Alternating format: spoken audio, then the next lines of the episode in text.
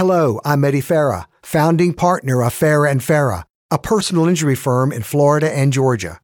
Welcome to another edition of Florida Daily TV, brought to you by Farah and Farah. It's Florida Daily TV, brought to you by FloridaDaily.com.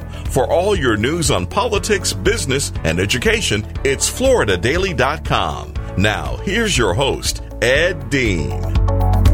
Welcome to another edition of Florida Daily TV right here on FloridaDaily.com. I'm your host, publisher Ed Dean, and of course, this is brought to you by Farah and Farah, lawyers serving since 1979, lawyers you can trust. Go visit them at the website, farahandfarah.com. One of my favorites, he's been on my radio show. It's good to have him here on Florida Daily TV, economist. He is author of the book Rich State, Poor States. Did I get the title right, Jonathan?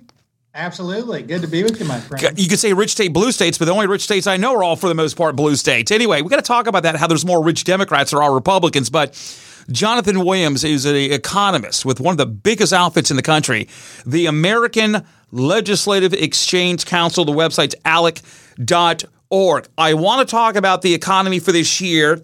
Here is uh, the economy 2021, Fox Business Network Dagen McDowell, what they're predicting this year. Economic expansion. Goldman Sachs raising its forecast for the U.S. economy, eyeing 6.6% growth this year, 4.5% unemployment. Biden administration floats a nearly $2 trillion stimulus package. Now, let's set this up. Not to sound partisan here, Jonathan, the 6.6%. Now, while I may have to sound a little partisan here, let's be honest if this stimulus gets passed, as bad as this could be by bailing out the states, when you do inject money into the economy, you do have a short term effect, just, just the way there's a short term effect. You don't want the long term effect. Goldman Sachs comes out and says, The Economist, this year, uh, unemployment was 4.5%. Now it's around 6.5% right now. Follow me with the GDP. If this is based on government expenditures, which is what they're talking about, 6.5% this year, 4.3 this year, next year, they're talking 1.6% two years down the road. That was the disastrous last year of the Obama administration. Now, I'm setting all this up. Jonathan, I will not be surprised if we see gross domestic product people spend money to hit 6.5% this year, not because of anything Biden's going to do, but you got a lot of bent up frustration. A lot of these blue states are going to probably try to reopen things back up. The economies are going to make a roar. That, to me, is going to be the reason why if the economy comes back. What do you see? Yeah, that's that's right. I mean, I think there's a great chance we have a phenomenal GDP growth year in 2021 because of the pent up demand that you mentioned, and the fact that uh, some of these blue states and cities are going to start opening up. They realize the huge travesty that they've caused by some of these over the top lockdown orders to small businesses and individuals across the board. But I think your point is exactly the right point, and the right question that policymakers need to be asking right now is not just what will goose the economy in the short term in 2021, but how do we avoid the mistakes of the Obama era when we had the slowest economic growth coming out of a recession since World War II in GDP and, and other ways of looking at it? And what are the policies that will give us long term economic competitiveness and growth versus move us in the wrong direction, which unfortunately, Ed, what we're seeing a lot out of Washington is maybe short term gain at long term pain. Now, now they're talking about uh, whatever the name of the plans are, American Recovery, and then there's going to be. They say that there's the Biden administration says there's going to be a second one following the first one.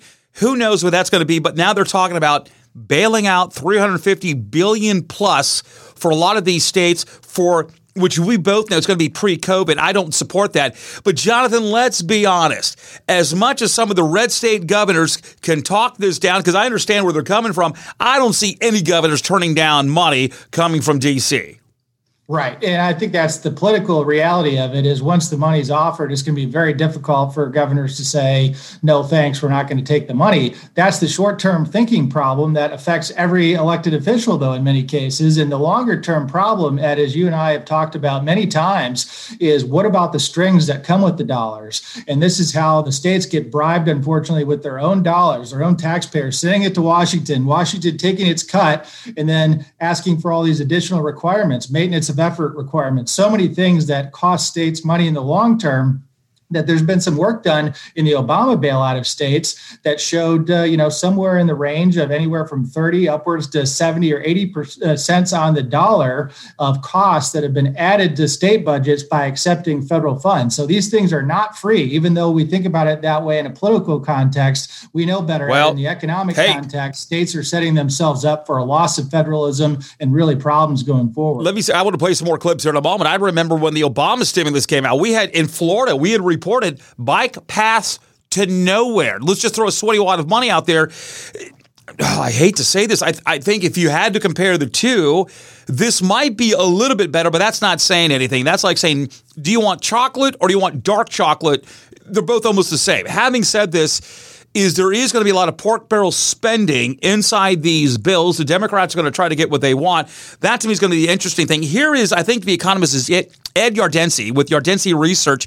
He says what we need to do is what Bush did. Excuse me, not Bush, but what Trump did last year. You want to get the economy turned around. Here's the clip. Oh, stop with the lockdowns. But the reality is, uh, we had um, a remarkable recovery last year.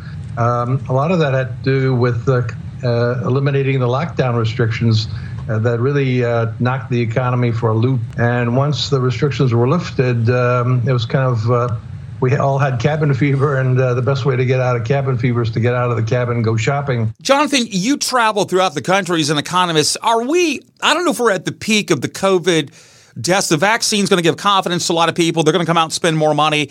Having said this, are we are we done? I mean, whatever Newsom's going to come back, is this pretty much the end of the end of the shutdowns as far as what we think of? You know, let's all hope so, right? Because I don't know how many more small businesses are going to be able to take it for this much longer. Where I was talking to some California friends this morning and they said that even outdoor dining is not allowed where even ways that people can get back to some normalcy in a safe way is not allowed. And you know i think even as we've seen the rhetoric uh, change pretty dramatically in this last week or so from even mayor of chicago lightfoot right. and others that have said hey we need to absolutely reopen businesses and restaurants. And now there's a consensus that schools need to reopen i think. And so let's hope we're through the worst of it because really the states that are dragging down the american economy right now that as you mentioned the unemployment rate's just just under seven nationally. It's New Jersey and it's New York and it's California and states like that that have taken the most extreme lockdown measures versus some of the governors that took a much different approach uh, in, let's say, Iowa, right. South Dakota, Nebraska, where their unemployment rate's in the 3% range. So a huge difference between how states and how governors have handled the lockdowns in their economies. Jonathan, on the other side of our quick break, I want to talk to you about what the Christmas tree is now putting up again for the Democrats and some of the goodies they want to put in the stimulus bill. And is it possible that finally they will get what they want with a $15 an hour minimum wage. More on the other side, Florida Daily TV, Ed Dean, economist Jonathan Williams, of course, brought to you by Farah and Farah. Go to farahandfarah.com, serving you since 1979. Lawyers you can trust. That's farahandfarah.com. More on the other side of the break. When we come to work in the morning, we don't think about all the money we've won against big tobacco big pharma, or the insurance industry. That's in the past. Life faces forward, and so do we.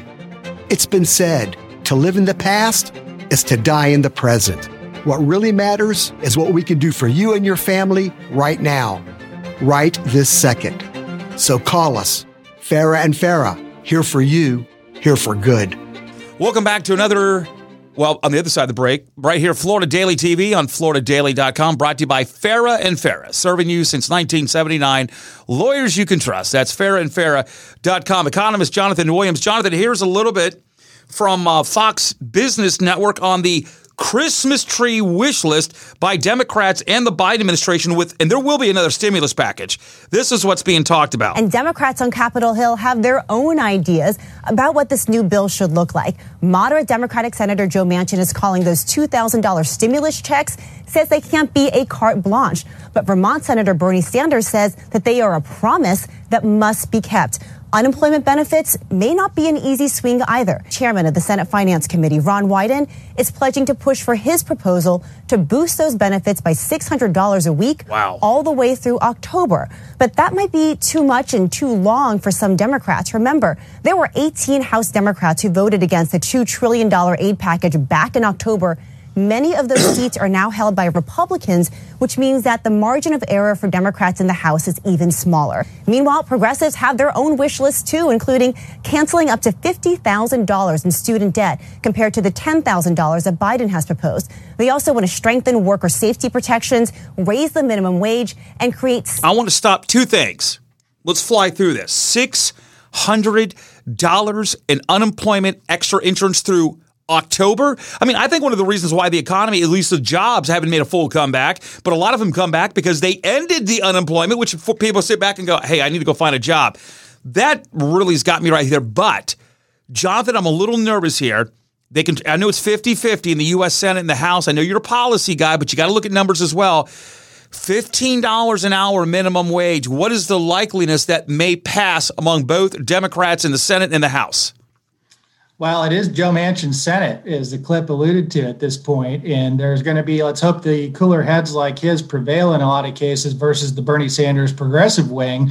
But the votes, you know, seem to be there for some of, you know, these uh, either stimulus or minimum wage type proposals to some degree to get to 51. And then, of course, the Speaker Pelosi's margins are pretty tight in the House. And so I think that probably something does get done. Just the question is, is what level is it and uh, how much damage does it cause to the economy? But as you know well, Ed, and we've talked about you know, many times on the radio show, you know, this is a $15 hour minimum wage has been disastrous for the states and the cities that have tried it. And, you know, that's even within high cost areas like Seattle out in Washington state. I cannot imagine what rural America and low cost of living areas, how impacted they would be. And the small businesses that have basically just been able to keep it together to stay afloat during COVID, now automatically being hit with the $15 an hour federally mandated minimum wage is absolutely economic malpractice, uh, that idea, and it would be a huge job killer across the country. One of the things, very few, if any, I agree with Barack Obama's in 2010, he extended the Bush tax cuts. Remember, the Bush tax cuts were going to be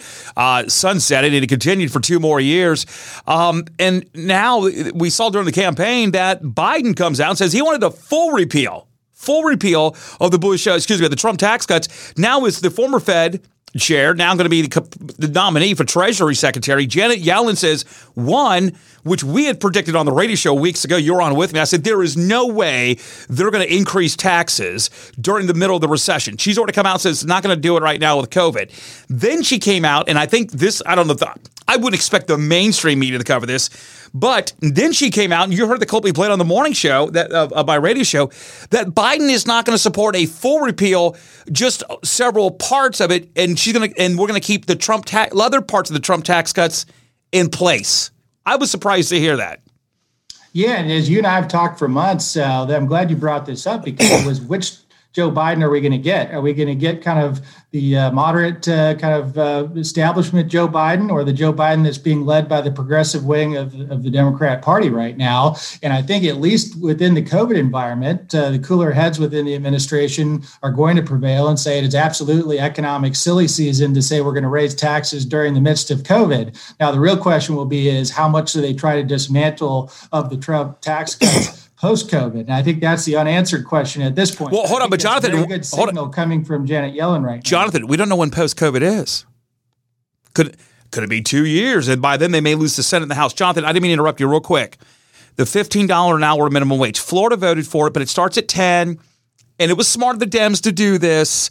I didn't support it, but it gradually increases it over to 2026 to 15 from what we are hearing, I know we haven't seen full all of this. Are we talking about a $15 an hour federal minimum wage, you know, incrementally increased or like day one of 2022?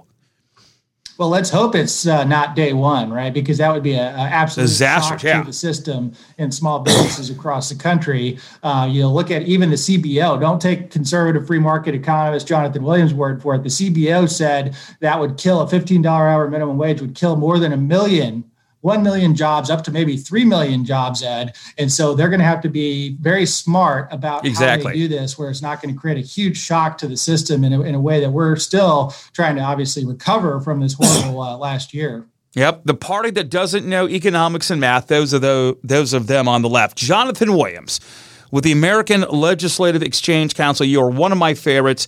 You make the controversial conversation. I make things simplistic.